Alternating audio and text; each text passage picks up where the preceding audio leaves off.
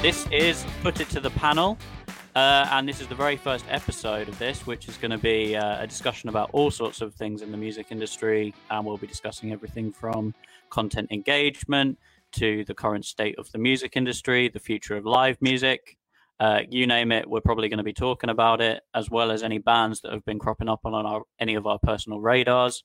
Uh, and this week's special guest, we have Tom Carnell, who is the venue manager for the Shed in Leicester. So, hello, Tom.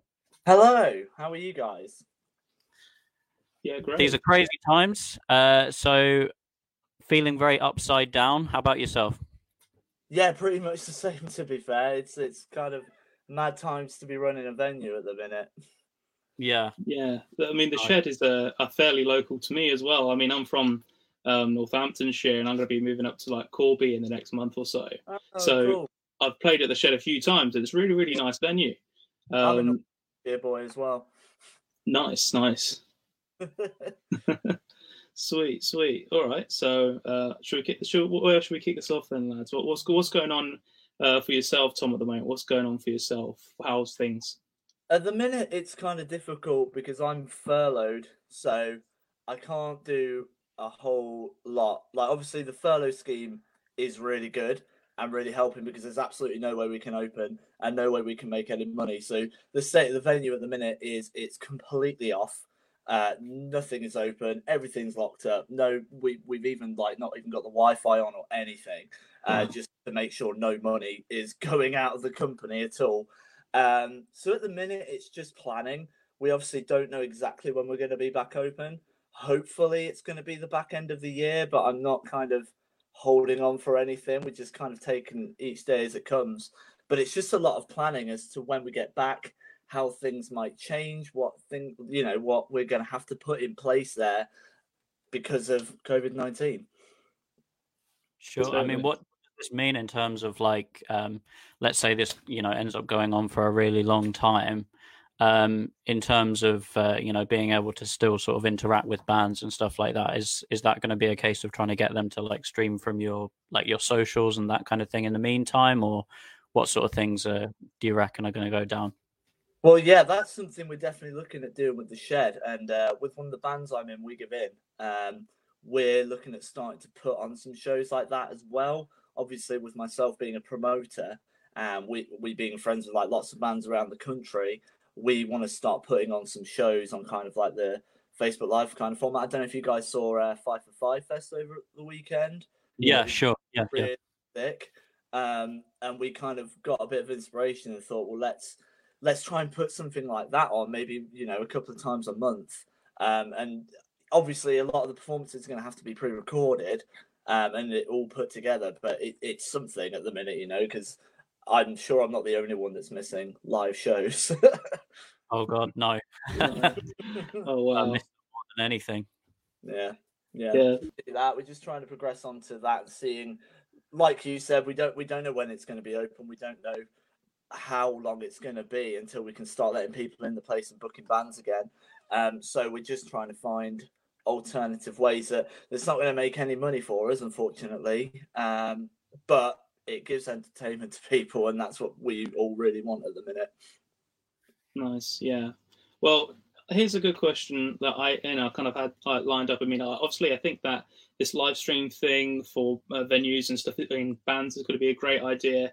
It, it's worked well for Five for Five Fest. Um, I was personally on there when it kicked off, and there was something like ten thousand viewers on it, yeah. yeah. and that's just like mad insane thinking that that many people are on it. But I think it's going to bring for me what I think is is, is there's a new avenue that is Yeah. has been explored. Mhm. Um, so I don't think necessarily a gig is always after this is all going to be finished. It's always going to be a gig that happens at a venue anymore. Like Yeah. I think it's going to be a mixture now. I think now that we have you know bands have a new product and venues and promoters have a new product that they can promote. I mean, some promoters really struggle to get people out the door to go to their venue to pay to go to see a band Yeah, who sure. is got maybe one of their mates in, um, and then have a few drinks and then go home. It's really hard to do that these days. Um, and as much as I think that it needs to be a a, a balance, I think it needs to be a, a, nice balance because we can't have one more than the other. Mm-hmm. But I think this is something that is really going to change the industry going forward. What do you think yeah. about that?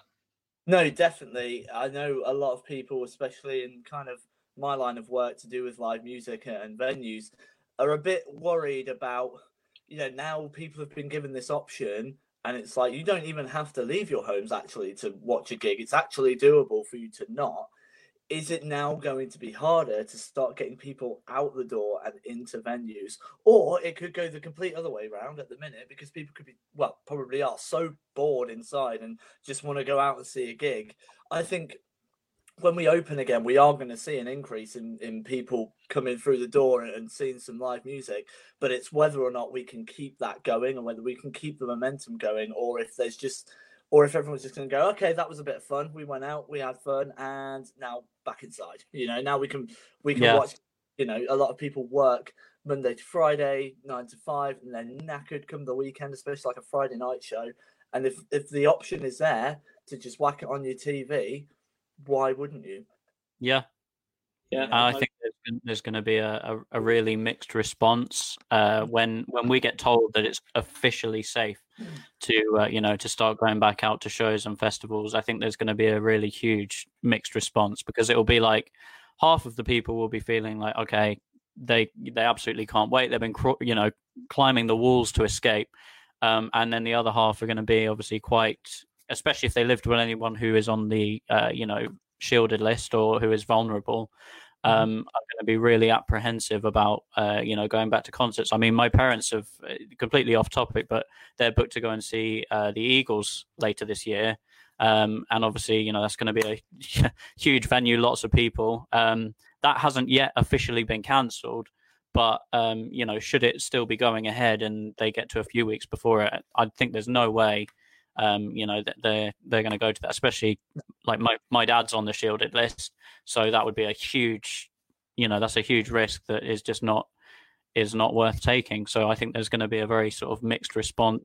Um, some people are really really desperate to get back out, but on the other hand, there's going to be a lot of kind of apprehension of, uh, you know, is it is it safe? Is it is it the right thing to do? Um, I think it's going to be a really uncertain time. Yeah, without a doubt, man. Like we've kind of, after speak to a few people we know in the industry, have been given a kind of ballpark guideline of around September, October reopening at the minute, and we're a 200 capacity venue. You know, so these yeah. these bigger shows, I just can't see them happening at all this year.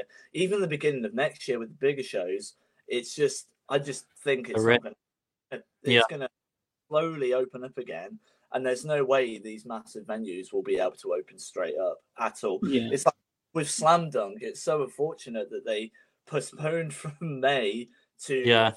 September, and then a few days ago had to kind of say we can't do September either now, which I was expecting to be honest. Like even when they first moved it, then I was a bit like, really?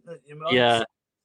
Um, which is a shame because I was really looking forward to going to that, but yeah, and that, and hopefully, come May next year, we'll be able to go to bigger events like that. Fingers crossed. Um, I, I, don't think they're going to be affected as much, um, purely because when you've got big, you know, bands like that, and even like when you're thinking of like stadium kind of level bands, it's yeah. the kind of production and the stage show that goes into those kind of things that people really want to go and see. And you know, you can still have them playing live, um, on you know over Facebook and Instagram, YouTube or whatever, but it's not quite the same as like going to a huge like no. no. I mean, it, the one thing it, I sorry. No, no, go on, go on. I was going to say the one thing I picked up, um, like overwhelmingly from watching uh, Five for Five Fest, um, and ultimately at the end of the day, everyone should be very grateful that that happened, um, and all the donations that were made, and that predominantly should be what everybody focused on. But ultimately, you do get a couple of people who were commenting, and the one thing that they were saying was uh, essentially, you know, oh, this is obviously pre-recorded and everything else, which obviously it had to be because mm-hmm. if you tried to pull that off live, you're going to have so much lag. It's going to sound terrible. Um, it's just, it, you know, that's virtually impossible to do. So, uh, you know, I really do feel for them. Um, but like that is the you know that's the difference isn't it really between that and going to a live show actually being there in the in the heat of the moment um, yeah. it's fantastic that we've got things like this but you know you're never going to be able to totally replace that you know that setting and that atmosphere absolutely yeah. um, it's like i spoke to a couple of friends after the festival and the general response was oh it's great but you know the sets were really short but it was i was like think about how much work has to go in just yeah. to record one song because they're not just playing it; they then have to, you know, mix and master the sound. They have to edit all the video together. Like it's a long, big, challenging job. Why yeah. I noticed a lot of like the acoustic acts were playing a bit longer because it's a little bit easier to do when it's just one person on a guitar um, and singing. But obviously, with a full band in, in four different buildings, yeah. Uh, with multiple camera angles, it takes so long to put together. So it is going to kind of be hard to still replicate that live show thing. But you know, once we're open up again and more bands can get together and there's only four or five of them meeting up, there would be nothing stopping them pre-recording a whole set. Because if they're, yeah. they're recording one song together, they might as well record, you know, half hour, forty five minutes. exactly. reopen, it's probably going to be even easier to put something like that together and a little bit less work to edit it all together.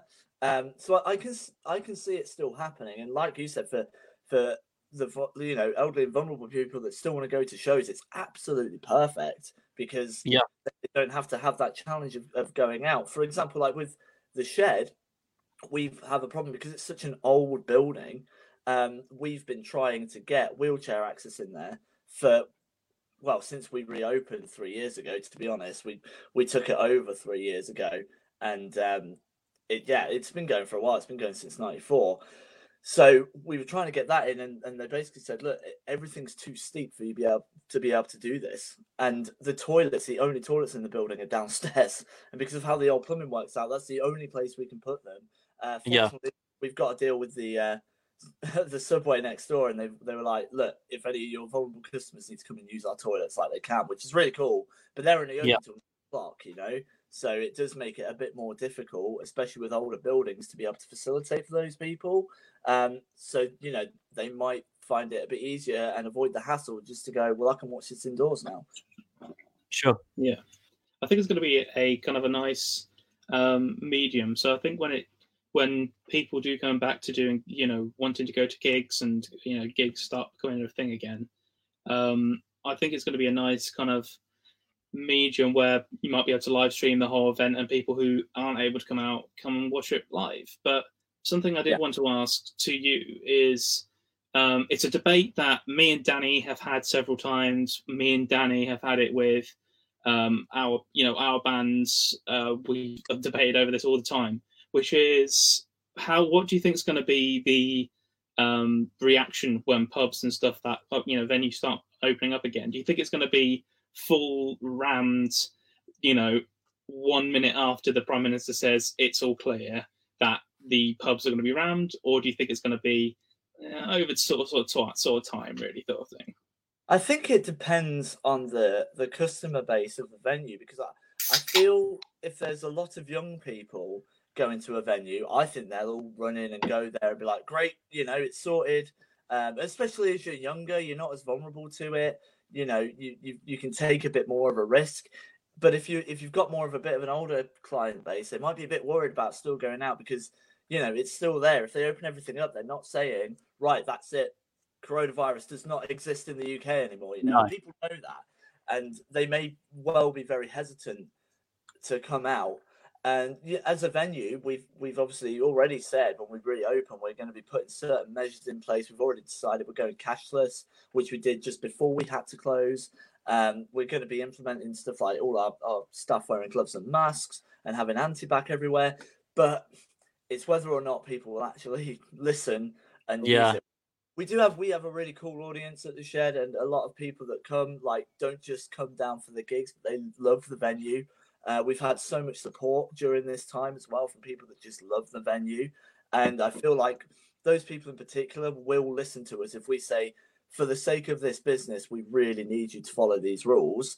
Yeah. I think will, but there are probably there may be other places where the customer base is a bit more kind of random, depending what's on, and they may not give as much respect to the venues as they would to ours or, or other venues that are in our position. You know, we still have like some gigs where you get a lot of random people coming in, and I imagine it's going to be a bit more difficult with them to kind of say, please, for for us, can you please just do this? But we'll see. It's it's hard to tell, but I'm hoping, like I said earlier, I think there will be like a big spike, especially Yeah. at the start because people are gonna miss the hell out of shows. But then once that kind of nostalgia's gone, and once people have kind of gone, that was really fun, but actually this is still a bit dangerous. It may then be a bit harder to keep hold on to those customers coming into the venues. Yeah, Totally. That down. So Yeah. who knows? It's it's weird, man. It's it's such a weird time at the minute. Um, it is. like I said, I'm trying to plan for reopening, um, kind of financially and health and safety wise and everything. And it's it's just like I don't know what's going to be best at the minute until we're told we can open. Then it's just going to be trial and error, you know. Yeah, Of course. I mean, yeah.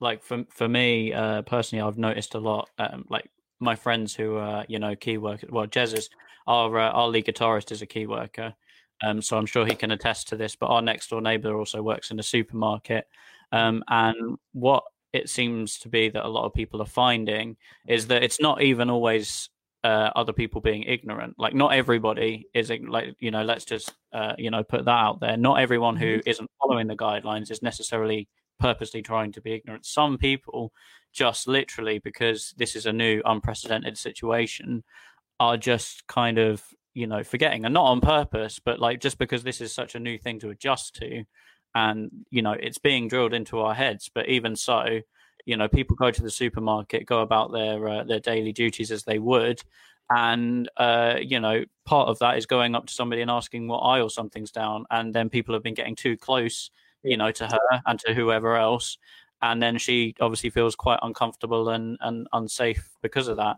So it's trying to find that sort of balance where you know you can keep the distance between people um, and uh, you know keep it safe Yeah, I mean, I've nearly been prone to that as well myself. Like doing that, you kind of like you say, you're walking around the shops. If you go into the shop just as you would, and then you think, oh, you know, I need to make sure I Yeah. get my distance from this person. If coming down the aisle that you want to go up, you're so used to just kind of walking up there and it's fine, and you have to kind of think that, oh, hang on a second. I need to stand here and wait for them to come out so I can then go in. Um, and I think it, it'll Yeah. be the same gigs because everyone's used to at gigs kind of like packing in and jumping around and having fun, Yeah. getting hits and all of that. And it's just gonna have to be it's just gonna have to be a bit different for a while and and it like it's, it's gonna be a bit hard for people to adjust to that, especially when they've had a few beers down them and there's like some live music going on that's pumping you up. I think I'll even Yeah. have to be love it, you know, and make sure I'm kind of doing everything that I should be doing because it's it's gonna be so hard just to not go, Oh, we're at a gig again, let's go. yeah you know it's just yeah it's trying to make people a, a, Yeah.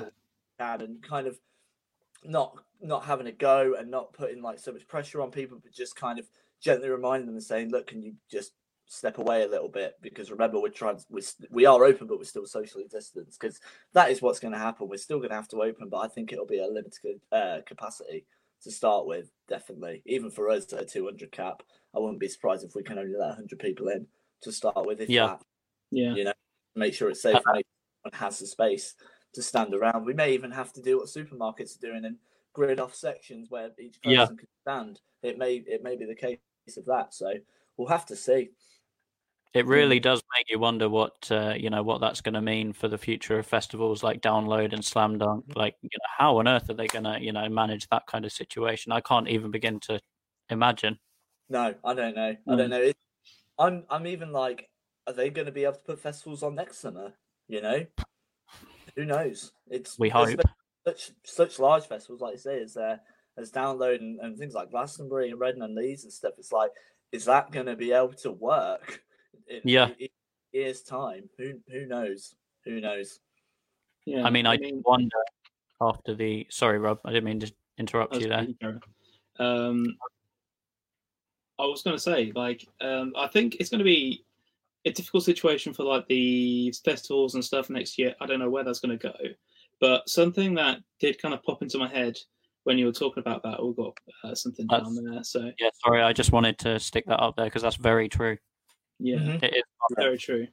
Um, Is I don't know if you've seen online. There's a photo of people in a kind of like cafe in Italy, and they've got these hats on with these, you know, like the noodle things. Yeah, I've seen that. I've seen and it's to kind of to keep the distance. that. Mhm. Um, and so part of me felt, you know, like imagine that in a venue with like a mosh pit going on.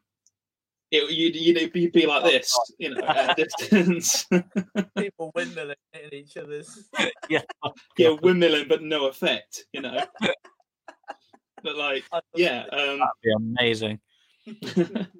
Uh, but when that, you know, the comment was up, it's very true. Um, I think we're just going to wait to see what happens with this virus. I mean, you know, a, a month ago we were saying in two months it'll be fine. Um, and you know, it, we're we're at the point where it's a month later and we're like, yeah, another two months it'll be fine. You know, Mm. Yeah. we Yeah. we don't know. Um, it really depends on how this infection spreads. Definitely. We're, we're kind of taking at the minute of it's not going to be okay, uh, you know, for those time periods. We are probably still going to be shut. Like I said, we've been advised September, October time that we might be reopening, but who knows? Like, we're taking that with a pinch of salt because no one really knows. We could start opening a few places up again and we could get a second spike and everything will have to close again, you know? Yeah. So it's, it's really tricky to say. Like, we, we've got some shows booked in with booking agents and with bands and stuff, and we, we you know, they're all very aware, and we're we're also saying to them like, look, we're gonna have to just watch the situation, and you know, if we have to push it back again, we we might just have to, but we don't really want to make the call until we definitely know, because the worst thing that could happen is they're like, yep, you can reopen, and then we're like, we've got nothing on, we can't Yeah. reopen, there's no Yeah. guests booked. That's that's the thing, and it's just Well, I've Connor from, sorry, no, no, carry on. I was going to say Connor from uh, Cabin Boy Jump Ship, really awesome band. Um, he said he's supposed to have a rescheduled tour in November, but he has no idea how it's going to work if we're still in the situ- same situation in six months' time, which is very true, and that's just what we're saying. Yeah, and I imagine with uh, with Connor's band as well, um, they're not going to be playing that small venues, you know, and uh, yeah, like I said, it could it could very well open up in stages, and just because we're we're smaller and we're open, it doesn't mean those kind of slightly bigger ones will be. You, it- you just never know. I'm sure there'll be Yeah. some venues open before we are, and a lot of venues open after we are. We we've got a fortunately we have got a downstairs venue that's um, 80 capacity. Um, and it might be that we can only open downstairs for a while. Um, but still, if we can, that's something, you know, that's, that's Yeah. It's a Mm. move in the right direction. without a doubt. So Yeah. it might even be the case of that that we we have to do it that way, and, and the same with other people that are fortunate like us to have kind of two venues in one building, or you know they can just do it at reduced capacity, because even the bigger venues can operate at a 50% capacity, and it'll be a lot more spaced out. Yeah. Yeah. I So- mean, yeah, I, I totally get you. Um, something that I mean, uh, obviously, it must be affecting um, your venue financially. Um, I can't, you know, begin to imagine how that's affecting you guys. But you know, there's obviously the furlough thing going on as well, so there'll be some, com- you know, compensation there. Um, what do you think? Because there's been a, I mean, I'm not sure if you're doing this yourself, because I haven't seen anything on Facebook yet, but I might have missed it. Um, what do you think? Because there's a few other venues that I know who are doing like fundraisers for their venue to kind of like Yeah. keep it going. Mhm. Um, what's your opinion on that? So this is actually it's really cool, and I'll explain it all as to why we're kind of not as involved with it, but it's for a positive reason. So uh, uh, we have a thing called the Music Venues Alliance, which is a, a fantastic uh, group of just people that we all come together. There's uh, over like 500 UK venues based in it. There's like Facebook group and all sorts. The guy that runs it, Mark Davyd, is great. Um, and yeah, they set this up. They set up a crowdfunder to to kind of help these venues, and it, it's basically like a big pot of money that's kind of saying if these venues that are part of the Music Venue Alliance are part, you know, are really really struggling, then we, you know, it can it can be taken out of that. Now we were ridiculously fortunate um, that about it was probably about two months ago, uh, someone called Diane got in touch with us via our Facebook page and said, "Oh, Frank Turner has been doing some live streams and, and doing a similar thing and raising money for venues. And each week he plays one of his albums through, and um, Yeah. he picked the venue to really kind of help. Um, and she said, I watched it last night, and I've actually just emailed Frank and you know said about you guys. He's done a DJ set at the shed before, so we kind of knew the venue. Um, she got in touch with him. He said, "Yeah, I'd be really up for doing one of these for the shed. Uh, get them to get." Oh, wow. Touch. So I got in touch, and then yeah, Frank Turner did a live stream and ended up raising just shy of twelve thousand pound for the venue. Wow. was incredible. Yeah, like we set our target at five thousand and thought, that's a bit of a stretch, but it'd be nice, wouldn't it? And we hit that in the first ten minutes, and we were just absolutely blown away. And you know, it is. It doesn't sound like a lot of money, but to us, it's such a substantial amount because of the furlough scheme that we're quite fortunate with, um, and with us being able to shut everything down in the venue essentially, so we're not paying as many bills. Um, it's really just helped us cover the finances we really needed to um, to start up again because we in all honesty we were in a position where we were like if this goes on throughout the summer and after we may have to close like we we just will not have the funds to be able to start up again um, and amazingly those funds have just kind of put a new light into it and we've gone oh my Yeah. god we can it." there was a point where we were just sitting there like we don't know what's going to happen it's completely out of our hands but now we've got that that part of money is it's saved it saved our venue basically so if you do if anyone watching this and you guys like if you see venues posting about it and saying we really need your help with this just do it man it's like even just like five ten quid massively massively helps it's it's Yeah. crazy um and you know I saw some comments on there saying this this figure, this twelve thousand pound figure, is great, but it's not really that much money for a business. Is it really going to help? And it's like, yeah, that's Yeah. gone from us saying we're going to shut to we can reopen. You know, it's Yeah. such a, it's such a big difference. Um, so I'm all about it. There's no way that music venues are able to make money at the minute at all. It's so when they're in kind of positions that are similar to ours, they they must be really really worried. Like I can't even imagine it. Like for us, we were feeling that, and it was absolutely horrible. So I've already donated to it, and I I just want to you know I, I implore everyone to help as much as you can because people that are music fans, the live music industry is still massive, and like imagine not being able to go to a gig and see your favorite band, even if Exactly. even if terrible. exactly even if it's on the smaller scale at the minute they're they're not you're not going to form new favorite bands because they're not going to be able to go and play and tour anywhere you know and as powerful as No. the internet is that people will still be able to do it you you can't beat a gig and interacting with the band and the band interacting with the with the fans like they do at a music venue so it, it's super No. important super important Yeah. Danny, can you um, bring up Jazz Hunt's comment? I really liked that one. Uh, let me just find it.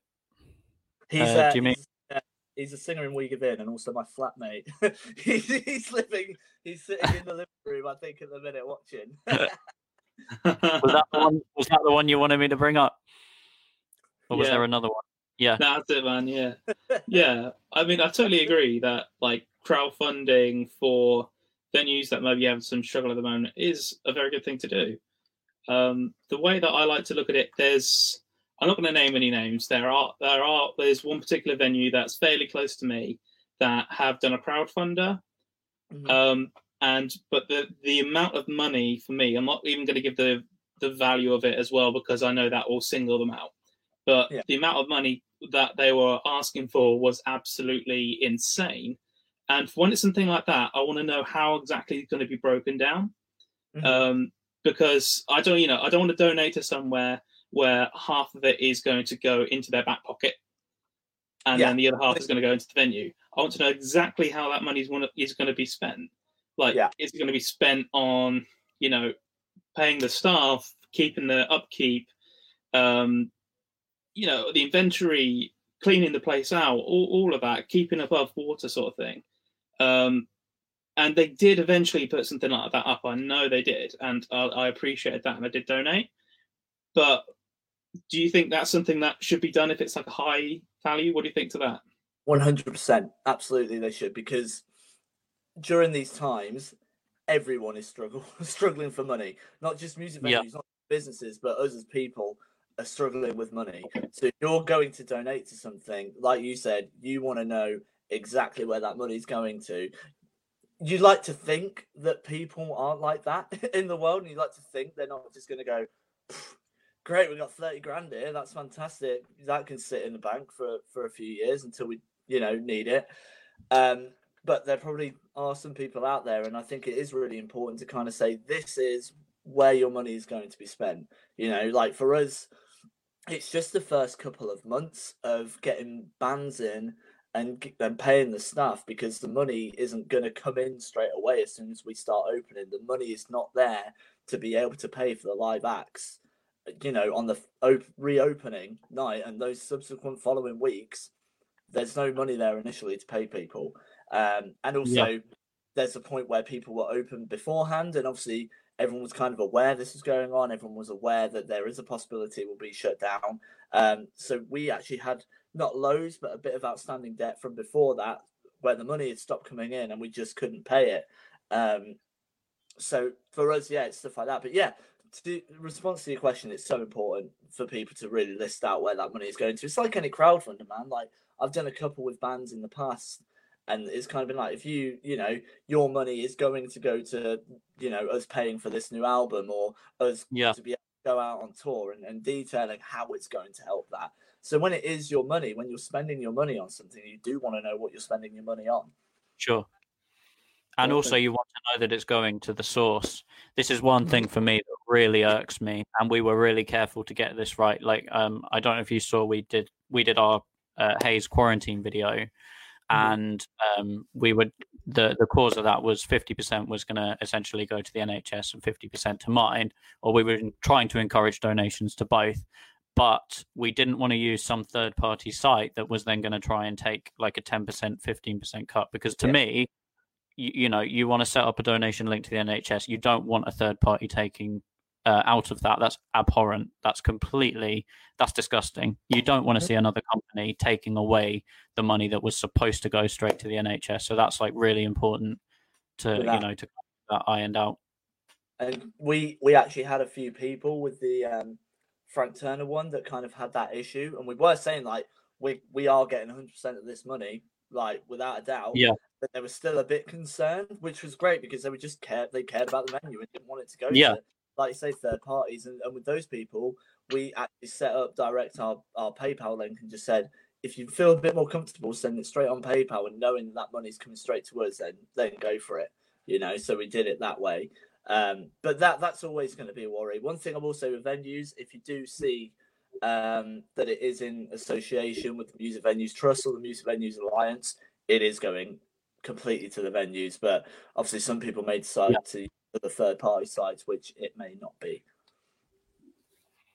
Yeah, yeah. I think there's a few ones out there. I'm not sure what the situation. I need to double check, but like with GoFundMe, Kickstarter, I know that quite a few of those companies uh, behind the scenes take like a small percentage cut. Yeah. And when it comes to donations, especially anything charitable or you know giving back to the community, the last thing that anyone wants is to you know is for a third party like that to to profit off of a really horrible situation. Yeah. Um, especially when all they're kind of doing is just hosting the platform. Really. Mm-hmm. Yeah. Yeah. Something I read up on though is that um, PayPal during this time. So with PayPal, over a certain amount of money, they get a, a percentage of it. So I think it's, if it's below a hundred pounds, they don't take anything. But then over a hundred pounds, they take I some I think it's something like twenty p per the pound. Something like um, that. Yeah, it's something mad. Like once it gets to that point, it gets quite crazy. I mean, I used to run a venue myself where we did uh, birthday party stuff, and then we also did uh, music venue stuff. And once it got past that part, we, we would always do like £99, 99p, and then, okay, next transition, £99, 99p, yeah, that sort of thing. Um, but something I have heard that PayPal are doing is that they actually reduced that rate in this time. It's still yeah. there, but they've reduced it. And I thought that's really nice to have that there, just in case you do want to donate to something. Yeah, yeah. yeah. End of the day, you know, they, they are a massive business, but they're still a business and do need to make a bit of money somewhere. But I agree, it's it's really cool that that they're doing stuff like that. It's like Bandcamp as well. Like they've just kind of taken random Fridays and saying, right, this on this day only, we are taking nothing from yeah. any music that's bought through this platform, which is is great. You know, I've seen I have seen a lot of people kind of saying, well, maybe it'd be better if they just reduce that percentage for a longer amount of time. But I think either way works, and I just it, it is nice yeah. when when you're seeing companies like that that are big companies that, to be honest, can afford to do it and helping out, you know, the smaller people. It's it's a really cool thing. You know, there, there probably aren't enough people doing it. I could be wrong, but I think Spotify. Uh, I'm sure I read that Spotify were doing something similar. I don't know if it's on it. Probably not on the same scale, but yeah, I think it, they've set up a similar thing so you can. I've not looked into it properly yet, but you can basically set up on your artist page like a donate button, so people will oh, donate yeah. to you as an artist.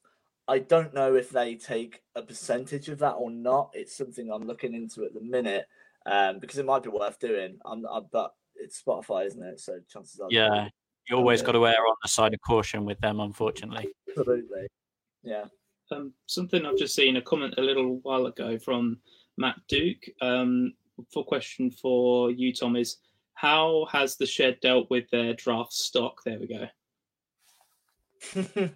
um, we're really lucky because we made an order before this all happened, and providing we actually do reopen in September slash October time, we're still in date. The stock's still in date. The fridges are kind of still on. Like we can still sell it. Um, yeah, that's that's good. As for other venues, I don't know. They might not be as fortunate, you know, to be able to say that and to be able to do that. So I can imagine if there there were some venues that were kind of hesitant on buying stock in case they got closed down, they may then have a load of like draft stock that they're just going to have to get rid of, which is a massive shame and obviously a massive waste of money for those um, for those venues. But there are also some beer companies, some drink um, companies that are, are saying like if that happens, we'll give you some money back. Some are even writing off invoices, writing off orders. Like there was, um, again, the Music Venues Trust Facebook group saw a few weeks ago. They were kind of writing, people were just kind of making comments like, just so you all know, this company's really helped me out, and it's kind of helping everyone see who the who the really nice people are and and who aren't. Yeah. Um, yeah. And and who the more understanding people are, and they're kind of saying to to the smaller venues, you know, don't worry about it. Like it's not your fault this has happened. We can afford to kind of just let that order go. Um, so that you know that's great. Um, hopefully, not too many venues are struggling with that, but you never know. Yeah, yeah, I, I really like that. Um, something I've seen um, from another venue locally to me is uh, that the venue itself does um, very unique. So they do have their normal bitters, their normal lagers, you know, uh, normal ciders, all that sort of thing. But they have like their unique brand sort of thing for local breweries, or they do it themselves. Mm-hmm. Um, and what they've been doing is they've set up a delivery service. So for those items specifically, so I mean, I can't imagine it working like, "Can I have a pint, please?" You know, and then taking yeah. it taking it over kind of wobbly on the train or something. But um, in these little cans, you know, in one in these cans, they're delivering them out to um, people, so they're kind of like they can have their um, experience back to being like into a pub sort of thing. Um, do you think that's something you guys might think about, or do you think that's too much? No, so it's it's an interesting thing, and uh, I've been talking to a few people about this. So basically, we've got this furlough scheme going on, and um, we're we're all on furlough, including our owner. Um, she she's on furlough as well. So there's a, there's a, a thing in place with the furlough scheme, whereas if the if the business is showing to be making money, the furlough for those staff that are doing it can be completely cancelled, um, and the business will have to pay for those staff. Which, you know, there's two there's two sides of it. When you when you've got a smaller business and it's like those businesses, yeah, they're not paying for the staff, but they still need to pay for stuff. Um, yeah, still need to do things like that, including us. Like we we were thinking of doing it, um, and it is kind of it riles a few people up. But then there is also the case of if they don't put if the government don't put that in place, there are a lot of people that will take the Mickey out of it um, and kind of find loopholes in the system, which is a shame, but it happens. Um, so basically, we we would like to, but at the minute we can't because everyone is furloughed, including our owner. And if anyone is seen doing any work to make money for the shed, then that furlough gets cancelled, and we yeah. can't. No, none of us can afford for that to happen at the minute. Yeah. Because um, I know there have been some businesses that have a bit more money in there that have kind of gone right. We'll furlough everyone, but there might be a manager that we can still pay just to do stuff like that, and to go out in their car and deliver pints to people, which would be fantastic. But unfortunately, we can't do that. But it is something we really wanted to do. Yeah, cool, cool. Um, so coming off the topic um, for oh, hang on. Um, Sorry, I just wanted to pull this up because uh. I think that's a really good point, actually. So Jazz said, would love to see venues starting to utilize services like Twitch, where you can donate during live stream gigs as an entry fee, which might negate the where is my donation going because you're paying for the entertainment like you would uh, if you were going to a gig, which I think is a really that's a really valid point, actually. Yeah, yeah, yeah, definitely. Um, I feel like maybe some people I've seen that have been kind of tuning into live streams might kind of be like, "Oh, hang on, I can just get this for free. Why would I pay for it?" But yeah, you're right. If you've got people that genuinely want to help the venue and want to put money towards the venues, then you can say to them, "Right, well, in return, here's a live gig that essentially you've you've paid entry for." Um, yeah, you know that that could work really well. Um, there's also I've seen uh, the Sound House, which is another venue in Leicester. They've uh, kind of done their crowdfunder as a raffle. So they've been working with Tom Meighan, the singer from Kasabian, and oh, yeah. they've raffled off one of his acoustic guitars that he signed and everything, um, which is really cool. And they've kind of they've said, you know, you're giving something to us here, so we're going to give something back. So I think it's kind of one or the other. You can either kind of say, right, this is where your money's going, or if you put money into this, we're going to give you something back out of it. Um, yeah, it's like 2000 Trees Festival. Like when they, I don't know if you've seen, but they've been doing like um, crowdfunders, and it's the same guys that run ArcTanGent as well. So they've been doing a similar thing, and they've basically obviously had to cancel this year and gone. We don't have the money to be able to cancel, but we've been forced to. Um, yeah. So they're kind of offering things out that will benefit the audience in the future and have said, you know, if you pay X amount of money, you'll get a, a lifetime ticket to 2000 yeah. or, or it lasts 10 years or something. Um, other things are kind of like personal shows at your campsite. So you can pay a certain amount of money and a band will come to your campsite and, and play a half hour set for you. There's stuff yeah. like um, getting to be on side of stage when your favorite band is on. And it, yeah, again, it's that kind of format of if you're giving something to us, we're going to give something back to you. And for the value of this, this is what you're going to get. Um, and yeah, I think I think it can work either way.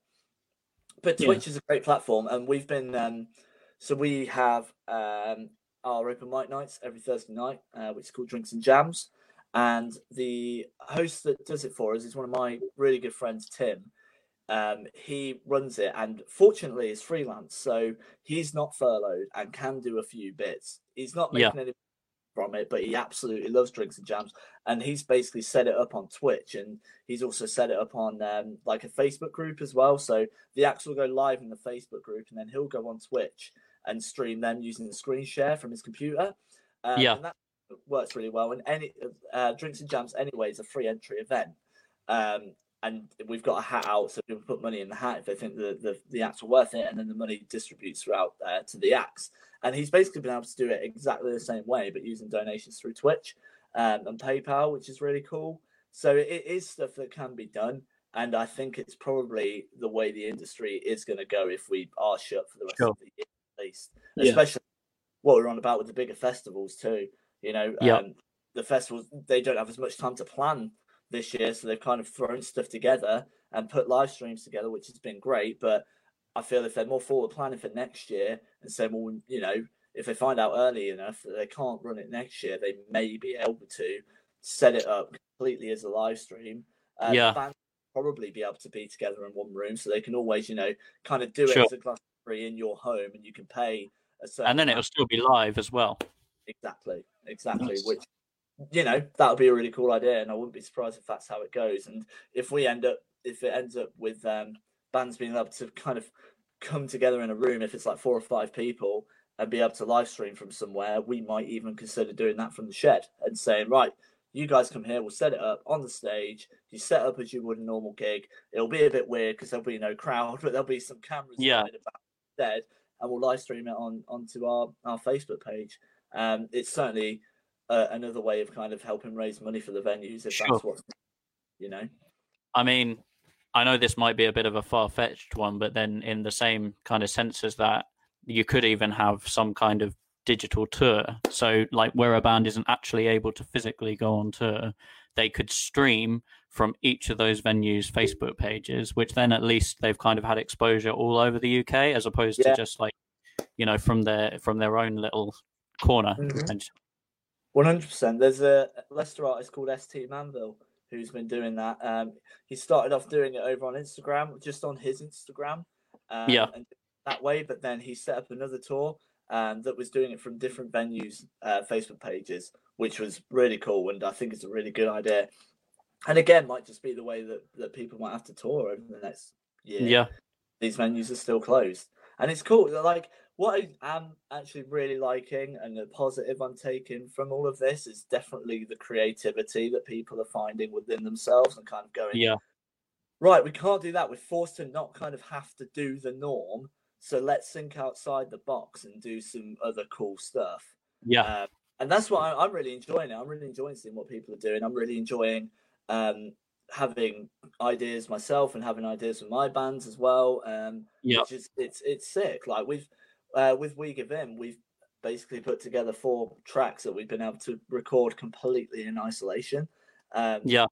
Away from each other because we're fortunate enough we've all got um, some form of audio interface, albeit some of them aren't great, but they're good enough to work. And we we got get the job done. Yeah, we got a few mics from the shed to help us out because I literally live around the corner from there as well. So we grabbed a couple of them out, and basically we've made an EP, but we're releasing it as singles. But yeah, we've been doing that completely in isolation. Even our producer has his own home studio. So we, in fact, just today we've sent two tracks off to him, um, and he's currently mixing and mastering them. So it's just it's it's cool. Like a lot of people can kind of think like, oh, this is rubbish. Like I can't be bothered with this. You know, I'll just wait for it to all be over. But I I'm just finding it really cool seeing the amount of creativity there is amongst people, yeah. amongst an artist. They're saying no. We're stuck like this for a while. Let's figure out how we're going to make the most of it. So it's wicked. Nice. I think the amount of innovation that I've seen is just it's incredible really like i've seen everything from you know just normal live streams from people's pages to you know fun and quizzes i mean i can speak for uh you know for for mine and rob's band we literally try and think of something every week to you know to try and do that we wouldn't normally do like for mm-hmm. quarantine which uh, you know we kind of we've done everything from Cards Against Humanity to drawing and just stuff that you wouldn't you know if we hadn't been through this uh, this horrible situation we wouldn't have thought necessarily about this stuff before because we would have just been totally focused on you know on on the live stuff and obviously the actual physically being there stuff. Um, so at least that's sort of something that we can you know we can all take away from it and I've seen so much innovation from a whole variety of bands, everything from compilation CDs to you know whole live concerts like the Five for Five Fest. Like it's it's amazing. Yeah, absolutely, and um, I'm just I am kind of looking forward to seeing what people do more. I feel like this is only the start, but even if we um, even if everything opens back up again, I think people are starting to realize, hang on, there's more here I can do. There's more there's more stuff yeah. to explore, and it's actually not that difficult to do it at the minute. Um, and yeah, it's it's a really interesting time, um, and I think people are just thinking in different ways and exploring different avenues. Like we we we've started doing like a band podcast every week. We're looking at setting up like a D and D game uh, where all of us play and we record a podcast yeah. of that, um, and just doing like more live streams and engaging with our fans more. Man, like that's it's we've had so much more time to just sit on social media when when people are commenting and messaging and everything else. We're yeah. actually able to go, oh, great, I'll respond to that, as opposed to looking at your phone going, oh, I'm busy, I'll respond to that later, and then completely forgetting, you know, and it, it's kind of now drilling that mentality into into my head, and I know a lot of other people's heads that are in bands, and kind of saying, hello, I can have a little bit of time here and can get in the habit just to get my phone out and reply to that comment. Um, so yeah, it, it's interesting because a lot of there's a lot of negativity going out at the minute, and people are kind of forgetting the good things and even yeah. though people might be coming out of these, out, you know, these ideas might be coming out because people feel a bit forced to, they have to do it. There's still creative ideas that people are coming up yeah. with that definitely wouldn't have done before. Like me doing this, and I've featured on quite a few different like podcasts and live streams and that at the minute. It's something I've never normally had time to do, and now something I've realized I really enjoy doing, and I wanted to be Yeah. able to do more of it. And you don't even think like, hang on, I can just sit at sit at my desk and do this. No. You know, before it'd have to be right. I need to make time. I need to get to this place with these people. Yeah. But now it's just simple. Like you guys just called me ten minutes before we went live and went, "Yep, boom, there we go. Let's let's go." Yeah. I'm, I'm hoping Yeah. there's more more of this about, even after the quarantine. Like you see loads of people doing it, and it's like, you know what? Like keep it up. This is like hours of entertainment for everyone, like myself included, where it's stuff you wouldn't normally have, and it's wicked. Yeah. I'm hoping this is, you know, this is going to set a precedent. And like you say, that when you know when life does go back to normal and we are able to, you know, physically play shows again and tour and you know do everything that we normally would, um, I really hope that all of this, you know, carries on. That bands do carry on doing live streams, that they do carry on showing us what goes on in their day to day lives, because I think that's really important. And also in terms of getting people to come to the live shows, I think you know I could speak person only speak for myself, but uh, you know, seeing a, a little insight into a band's life does make me feel that much more inclined to then go along to their you know to their next show. Really, Yeah, man. Well, like, we, Yeah. we did a we did a live stream. We've done it with both the single releases so far, and we we spent like four or five hours on the live stream on Instagram, and we kind of all we do is hang out with people, and like the first hour, there's quite a few people there, and then we keep saying like we're dropping a new track at midnight. Like even if you're here now and you want to go and do whatever, we're still going to be here. Come back at like ten to twelve, and we'll celebrate it together. And we we had a couple of people, particularly one girl who stayed with us the entire time had never listened to the band just kind of knew us as people like she she went down to the shed quite a bit um and and just kind of knew us but had never really listened to the band. And then she stayed on the live stream with us the whole time. And then when midnight hit listened to the song and now like follows us and loves the music. And i think you're right it's that interaction people get with with the, you're no longer like a face on a music video. You're a person. You're Yeah. speaking to other people you know?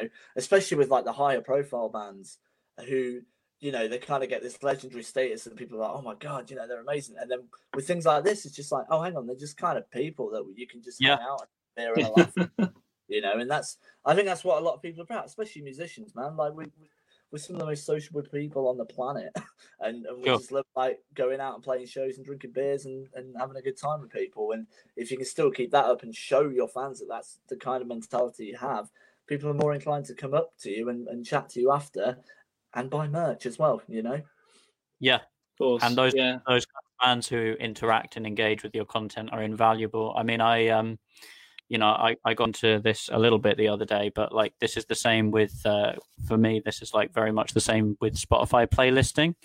Uh, every band everywhere really wants to get onto an official Spotify playlist. Of course they do. Like, you know, Mhm. that that is just part of the territory. But ultimately, uh, you know, there is no set formula for doing that. Um, you can submit a song to them, um, and you know their curators will listen to it, and then it's completely up to luck. Uh, you know whether it then gets uh, gets put on a playlist or not. But they really aren't. Although they are something, they're not everything. Um, I've seen so many curated playlists, uh, you know, from other musicians just like you or I, uh, in these groups who run their own playlists and they have several thousand followers. And just from like our own experience, I found that those are actually ten times as valuable as uh, as being on the on the Spotify playlist because what you get from those is people who ultimately then follow your profile, go and find you on your other socials, uh, and engage with you, as opposed to like you can be on the official Spotify playlist, and that's fantastic, but that will be limited. Like you, you won't be on there forever. Some of these playlists that people run, you're on there for the rest of you know for the rest of time essentially or as long as they want to keep you on there spotify tend to change it quite regularly at least that's been my you know what i've kind of seen um and so although your your streams might go up that doesn't mean that your actual like listener base or the people who then engage and follow your profile goes up whereas i think that kind of does happen with the with the curated ones Yeah, and end of the day, like the main Spotify players, it's all a numbers game, isn't it? Just because you've got five, six thousand more people listening to that track does not mean they're going to go to your socials and follow you and see what you're No. No. Chances are they'll flip through it, be like, "Oh yeah, that sounds all right, cool." You know, next track, and that that's it.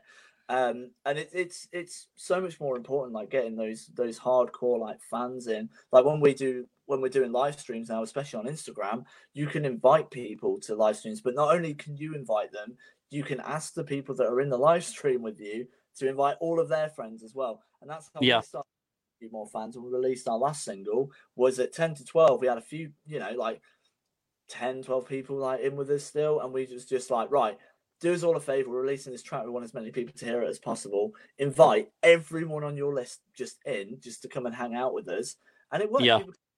all the comments were like what on earth is this why am i part of this and we just kept saying stick with us wait till midnight and and we've got a surprise for you put the yeah. track out we're like, just click on the link and listen to it. Even if you listen to it for five seconds and let us know what you think, it would mean the world to us. And the amount of people that did, and then we're like, oh, actually, this is really sick. And then they're like, I hung out with this band for 10 minutes. I want to go hang out with them more because they seem pretty cool yeah. dudes. You yeah. know? Um, no, that's a smart way of thinking. Yeah. Mm. Like, and I think for bands in this time, it's about, and not just bands, but it's also about businesses. It's about, um, about fighting to survive and then from surviving it's about thriving yeah. so i've seen some bands and some companies who have you know fought their way for the survival but they're not doing anything with it but then yeah. there are bands and businesses where they've taken what they've survived on and then thrived with it and made something new for themselves and learned from that experience mm-hmm. so that's you know what you said is you know something that we will definitely try ourselves. Just something that I think I encourage other artists and creators to do as well. Um, if you're part of a band or part of a business, now's the time to reinvent yourself because you're not going to get the time when we come back. No. When we get back to normal, back to normality, um, it's not going to be the same. We're not going to have that time to create ourselves at all. It's going to be go, go, go. So in this time, let's use the time right now to think about what is it going to be like when we come back? Is there something we can do? Is there something we can carry on with? You know, this yeah, is man. different for everyone. Yeah, with the shed as venue, like like you say, we've just kind of hit the reset button on it and gone right. Here's our chance to change up things. We wanted to change it for ages, but we're too busy to do. You know, and especially like we're we're not taking it for granted. Like we we like I said earlier nearly got to the point where we were like, we might have to close this venue, man. Like, and now we're at the point where we're like, we think we're going to be okay. I think when we yeah. all come, there is going to be no kind of um taking it for granted. There's going to be, you know, no kind of taking it slow. We're just going to be like, oh my god, we've got our jobs back. Let's do the best what we can with this situation now. Let's let's get the ball rolling. Um, because we're all sat at home bored at the minute, and we all want to work, and we want to get back to the shed and and build it up even more and kind of say, right, this is what we're all about now. We're, you know, we've been we're fed up and sat sat at home not doing anything. Let's let's put some music on. Let's put some live shows on. Let's get everyone out there and enjoying live yeah. music again. Because the end of the day, that's what it's all about, without a doubt. Nice. I think on the uh, just going to quickly say on the, on the flip side of that as well.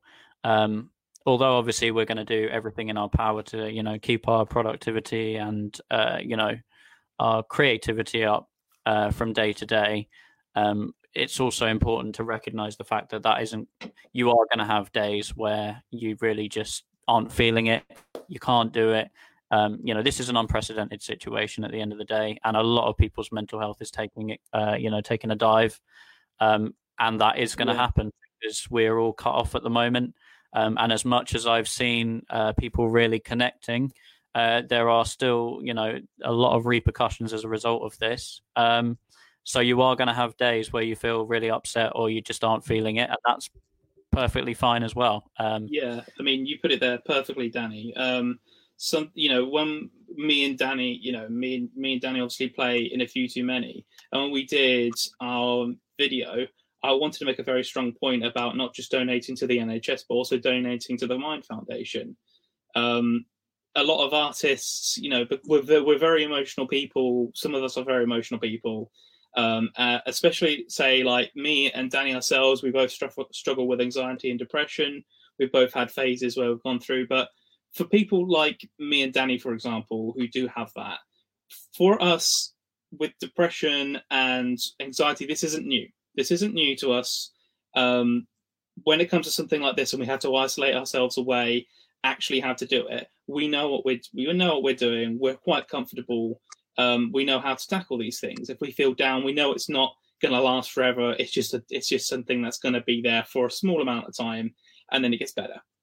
But what I found, what I saw with some people, um, and it did actually, uh, I think, resulted in somebody I know who took their own life. Um, they're experiencing some people experiencing um, depression for the first time, depression and anxiety for the first time because of this situation. This hasn't happened in history before, something like this, to this. I mean, the Black Black Death, obviously, something like that happening, Ebola, you know, in other countries, but nothing this big. But you know, in this situation in our society today, yeah, 100%. Yeah. and that's why I wanted to have that um, it, it was a donations, but it was more of awareness sort of thing because yeah. Some people, there's a lot of people who's going to come out of this who how would have had the experience of being depressed for the first time and had to have an anxiety for the first time and experiencing that. And I tell you what, when I first had my first bout of anxiety and depression, it's scary.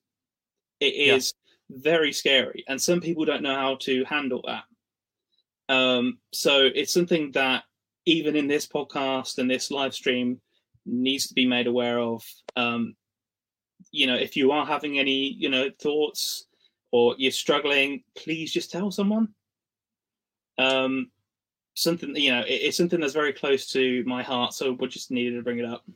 No, without a doubt, like I'm feeling it a bit as well at the minute. Like I'm, I'm actually a really extroverted person, and I I'm in four bands.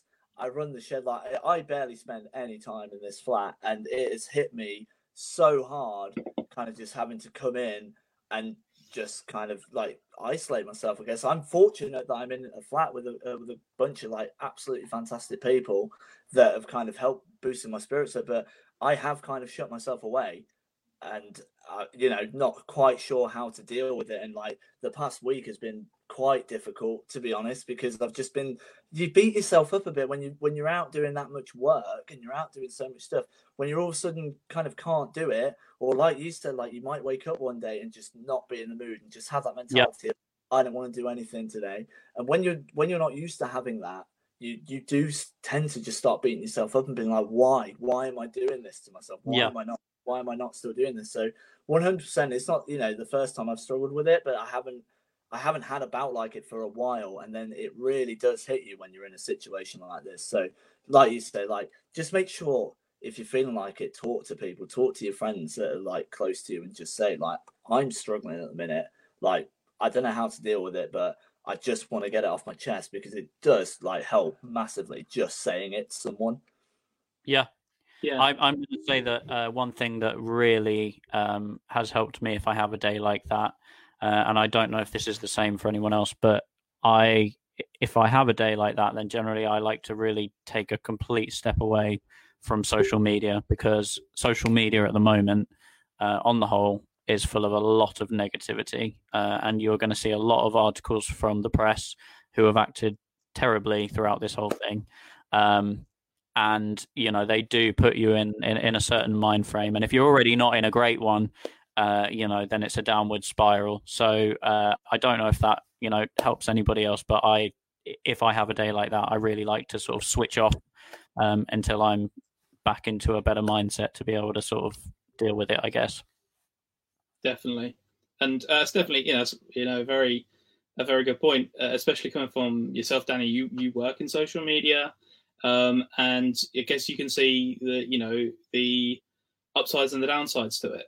Um, sure. Uh, when people say to me, "Oh, I'm taking a break from social media," social media really doesn't have that effect on me. But I think it, dep- it affects people in different sort of ways.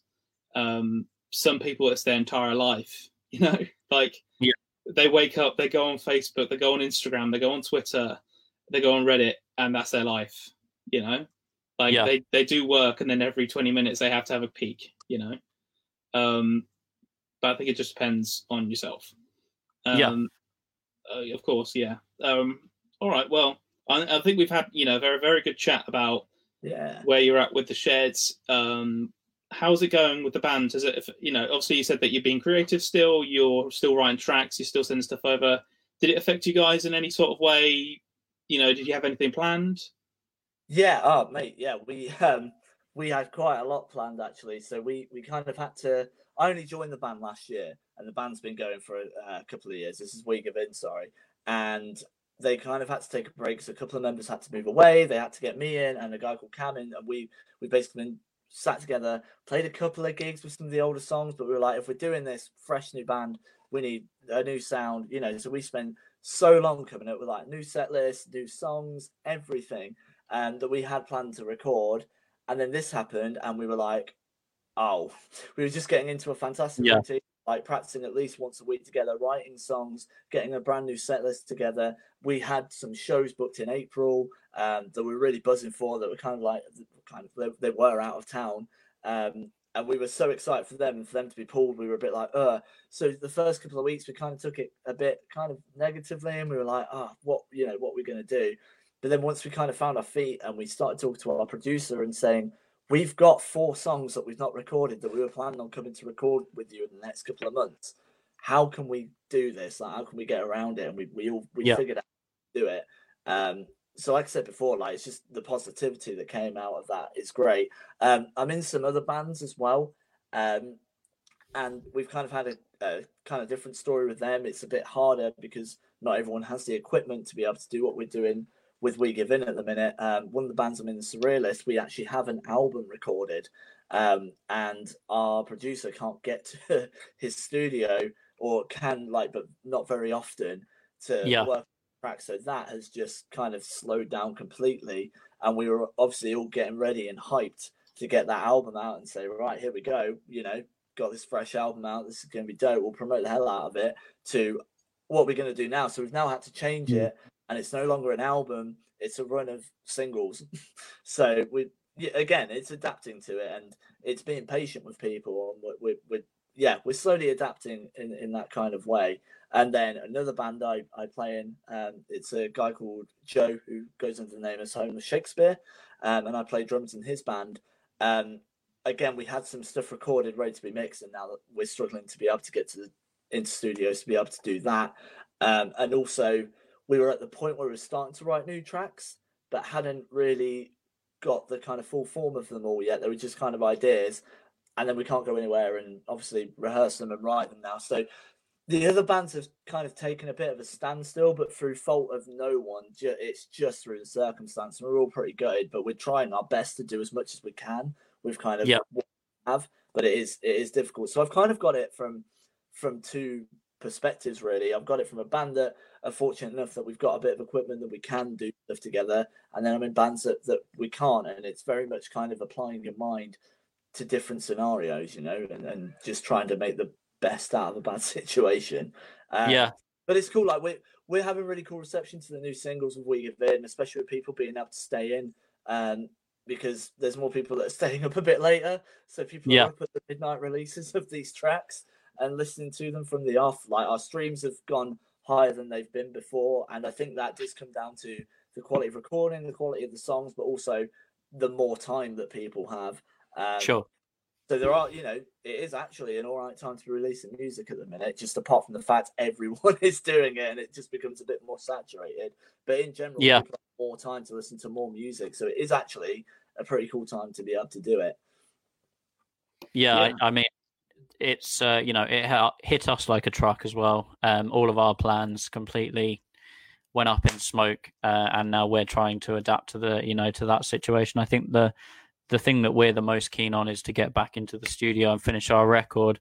Mm-hmm. Um, and you know, especially given the response that we've had, uh, we've you know we've had from Haze at the moment um, it makes us really keen to get on with that because we've had a really positive reception to you know to that song um, and this record is very much along you know along similar lines but there's lots of varying uh, elements and and different tracks. And you know there's it, it's a bit here there and everywhere but in a in a spread out kind of way. Yeah. Um, and we're just really keen to you know to get in and be able to do that.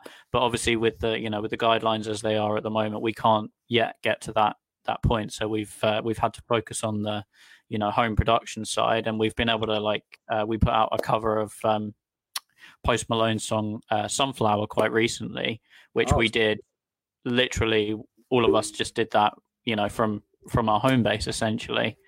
Um, but yeah, no, we're we're dying to get back into the studio, and our tour went up in smoke. So goodness knows, you know, when we're going to be able to sort things for that. Um, anything you want to add, Rob? Yeah, I mean, for us, we had planned to go to the studio in April, start of April, and that's literally as it started. Yeah. So um, for us, I mean, for myself, when we, at the first start of it, for say for the first few weeks, it was a kick in the teeth. It was something that I, I you know, I got really upset about it, really angry about it. Um, but now I've had to, you know, the time to step back. Uh, we've, you know, there's a couple of songs on this record that we've managed to reinvent a bit. A couple of songs we said, I don't know if that's good enough. They need some work. And there's more songs that we've written that's come out of this. Um, but I think the really nice thing is that Haze, which is a song we released back in December, um, it's a song that we very much pushed and we still push it very much today. Um, is kind of come back to life because of this of this situation of this lockdown because we've promoted it and we made a video out of it and we've loved the response from it. Um, so you know it's about going back again to that surviving and thriving. Mm. Um, so you know it, it's to, it all it all comes back to that in the end. Um, Yeah. I you know looking back on it now, I don't know what you feel, Danny. For me, I'm happier now going into the studio than I was back at the time. I feel a lot more prepped than uh, th- than we originally did. Um, we're now rescheduled for end of August. Fingers crossed, because obviously we don't know what's uh, what's around the corner. But I really, I, I feel like I'm ready. You know, like I'm aching to get back in there now. Um, and you know, and like Rob said, because of all of this, uh, we have had a chance to review the material we had.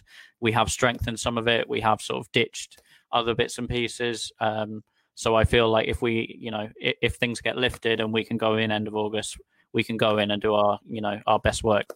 Hopefully, Lovely. Mate, it's cool having the time to be able to do it. Like with the the four new tracks we've now got recorded and ready, we have spent so much longer on these tracks than we ever would have if we because we had them ready and we were like, let's go to the studio and record them. But thinking about it, if we'd have gone in at that point, they would have only been like they would have been finished but only half finished compared to what they're at now. Like we've we've got like quite a nice vocal mic just set up in my room. Like we made a makeshift vocal booth using my duvet and uh, and a kind of wardrobe rail, which worked really well actually. Um, and me me and the vocalist live together, so we've been isolating together. So we have spent days and days and days, and our flatmates and girlfriends are absolutely sick of hearing these songs. But we've been reinventing them. Like I'm I'm a vocalist as well, so we've been adding like loads of uh, backing tracks and harmonies yeah, and all sorts to it that we would not have had time to even think about, let alone record for the track. So these tracks are now sounding the best we've ever done. And it's just because we've had a bit more time. There's been there's not as much pressure to get stuff done straight away because it's like people are understanding that things are gonna be a bit more like slow moving and it's okay. And people are still gonna kind of pay attention to you, especially like I said earlier, if you're keeping updates on social media about what you're doing, then people are going to invest. And it's so nice having the time because we're so proud of these new songs. And I, th- I just don't think they would have come out as well if we hadn't had the time to be able to work on them like we have had. And it's probably going to make us rethink how we record our tracks in the future. yeah, Great. Okay. Well, um, it's been lovely to you know chat about all of that. Something I did want to move on to, um, as this is put it to the panel. Um, we're gonna want, we're gonna want to encourage people as well to submit their new music, music to us, so Yeah. that we can have a listen uh, before we come on the show. But something I wanted to ask both of you tonight, and I'll give my opinions on as well, is what have you guys been listening to this week? Um, for me, I am like the biggest Enter Shikari fanboy in the world. So I've been listening to that a lot. Um, there's a couple of new, they came out about a month ago. There's a couple of new Holding Absence tracks that are out that I've been listening to a lot. If you've not listened to them, they are such a sick band. Um, and I've also been listening to Delaire the Liar. They put out a new track called Shovel a while ago, but I still have that on repeat at the minute. Um, All Is a Vow are putting out some new stuff. They're sick. Um, I think. Oh, and Chapter and Reverse have got a new EP out as well. Like all of those guys, they're not like really small, but fairly small, and a lot of them have kind of come and played the shed. But if anyone watching, if you guys haven't heard those bands, go and listen to them because they're they're dope. Nice. Yeah. Well, what do you think to the um the new Enter Shikari album? I love it. I'm I, I really really like it. Like for me, I've been a big fan of Shikari from the start. I can't imagine they could put anything out that I would dislike. Um, the Spark was pretty good. It took me a while to get into that, and I thought this new album it was going to take me a while as well. But literally from the first listen, I was sat up in my bed, just like, oh my god, this is so good. Like it's it's probably my favorite release they've put out uh, for a while. Probably, yeah, maybe since, well, definitely since the Mindsweep. I love that album, but like this is just seems to be on another level, man. Um, Definitely. yeah, it's. I. I I felt exactly the same way. Um, for me personally, Enter Shikari, I was a big fanboy back in the day. Loved Enter Shikari um, all the way up until the end of Mindsweep, and then they released that one afterwards. I think it was called The Spark, or Yeah. Um, and for me, I kind of lost a little bit of love for them, just because it was getting to a point where I, my music tastes had matured a bit. Um, but then when this new album came out, I listened to what was it, the first single they released was the uh, the Grand Hotel. Yeah, Yeah, yeah. And I thought, oh yeah, that's a banger. That's a really that's a really cool song. But it's only like two and a half minutes long. Um, so I thought, you know, is it going to be? Yeah, I thought, is it going to be an album where it's going to be two and a half minutes of greatness, and then the rest of it is an hour and a half crap. Um, but I actually listened to the album for the first time a couple of weeks ago when it first came out, and I listened to the first track and instantly fell in love. yeah, man. Like, I don't know if you've heard it, Danny. The the album, yeah. yeah, we highly encourage. It is So, uh, beaut- yeah, it's beautifully produced. Um, Raul Reynolds, Rou Reynolds, whatever you ever pronounce it, absolute god. That how he's done that.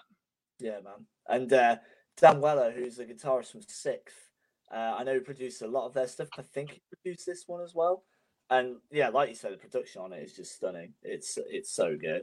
Um, one one other one like I'm so kind of a guilty pleasure, but I didn't feel guilty about it. But when I listen to the people, like, oh, why do you listen to them?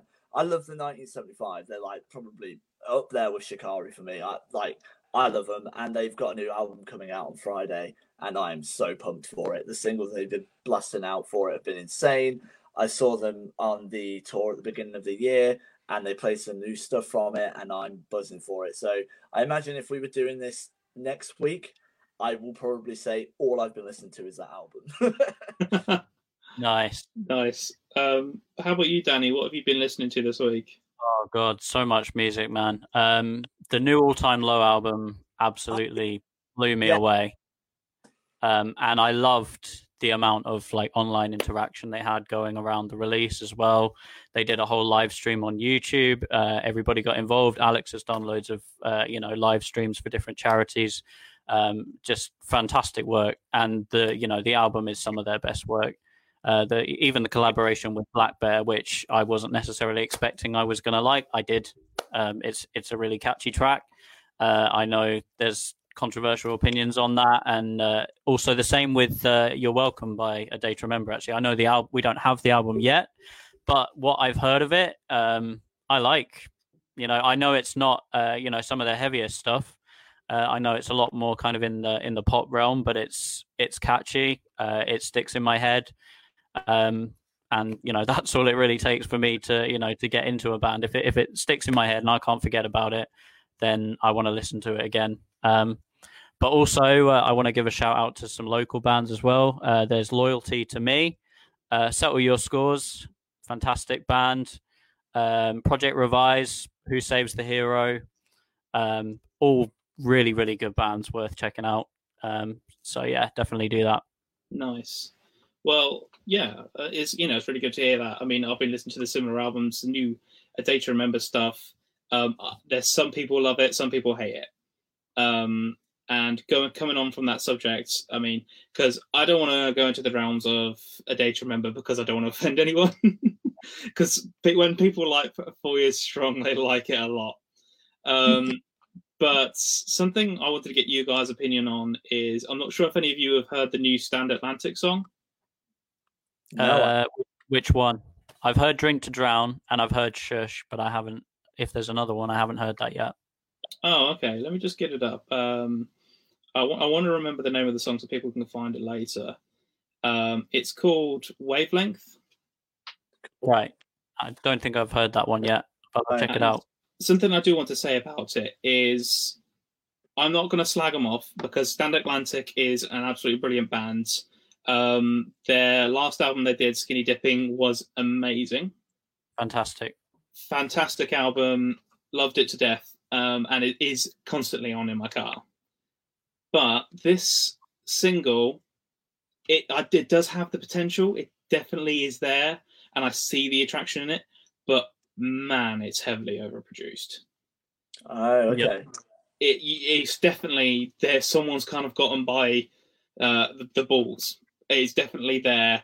It's to sell money. This this this track is to sell money. Um, and from a band that have been very, I wouldn't say underproduced. Lavender, you know, Lavender Bones, uh, you know, Skinny Dipping. It's a very They're well produced. classic- Yeah, well produced, but overly produced. You should hear it's, it's a lot of auto tuning, a lot of messing around with synths and stuff like that. And it's just something that I'm like, eh, this is not Stand Atlantic. You know, like Stand Atlantic is emotion, that sort of thing. Um, Yeah. But I do encourage anyone listening who hasn't heard it yet, go have a listen. For you Okay. guys to listen, obviously, uh, let's support those guys because those guys came from a situation just like us as well. Um, Yep. And you know, it is worth a listen. It's it might just be me. It might just be me. I might, our hands up might just be me um, and my taste. But something I would like to give a shout out to for smaller bands. So, kind of on the side, I've been helping in this time create some lyric videos. And one band that I did a lyric video for really stood out, really stood out for me, which is a band called Crosswinds, and they're from Baltimore. Seriously, Right. I'll st- I'll send you a link. Uh, there's a there- there's a they have an EP. Let me get the name of the EP up because I need to plug these guys as much as I can because I've, I've had this this EP on repeat. It's called "Writing Our Lost Friends," um, and check out 19th and read on it. Um, it is state. It is basically state champs. It is basically state champs mixed in with a little bit of four year strong. Amazing. Nice. Just my kind of vibe. So what we're what we're actually going to do with this because we have we are talking a little bit about music. Um, any bands that we've spoken about today, also I'll get some links from you, Tom and Dan. Mhm. Danny, we're going to put into a playlist on Spotify, which is going to be the put it to the panel playlist, so Yeah. that any songs that we talk about is going to be in that playlist. So if we talk about something and I say, "Oh, I want to know what that is" or something, then it'll be there, and then people can follow it. Exactly. And what we will look into also doing, um, if if we can make it feasible, uh, is that uh, as the shows continue, we'll also see about if we can uh, actually play a couple of them on the show live. So that is something we'll be uh, we'll be experimenting with as well. Dope, dope. yeah, Yeah. it's going to be something where you know very thankful for you to coming on this uh this week tom um it's been an absolute thank pleasure having you Nick. um Yeah, man. for everyone to know the kind of you know the format that we're going for with this is we will try to have a special guest on each week and have a chat about it but some weeks it will be just me and danny. Um and we're going to try we're going to keep this as regular as we can. It- you know we want everyone to submit some you know questions. If anyone's interested in coming on on the show uh, then please let us know. Um but well also you know check out the pop punk networking group that danny runs and check out the content uh, engagement group that Danny created, and I help run that as well. Um, definitely go check out the shed with Leicester and um, what's the name of your band again, mate? Sorry, I'm like so. Which one? Give him Yeah, a shout out. Give him a shout out. Uh, we give in um, the Surrealists and Homeless Shakespeare and the Pigeon Theatre, uh, which I'm part of. Also, if we're talking about local bands, very very quickly, um, there's a local band from Leicester called Ohana who've just put a new track out. Um, they've got a couple of singles out at the minute. They're dope. If you really like, kind of, it's really kind of weird, interesting, punky, grungy kind of, but also like kind of surfer punk in, included. Really, really cool, unique stuff. Would massively recommend checking them out. I'll send you guys a link so you can put it in the playlist as well. Great, Awesome. great, sweet. Well, I think um we can pretty much wrap this up for this week. Um, uh, did Danny? Do you want anything to say? Uh, no, I was just going to say, uh, Tom, if there's anything else that you want to uh, plug before we wrap, then uh, feel free to. Uh, no, I think that's it. Well, um, I'm also part of a podcast called the Snuffbox Podcast, which is on all major streaming services and Spotify and SoundCloud and all that stuff.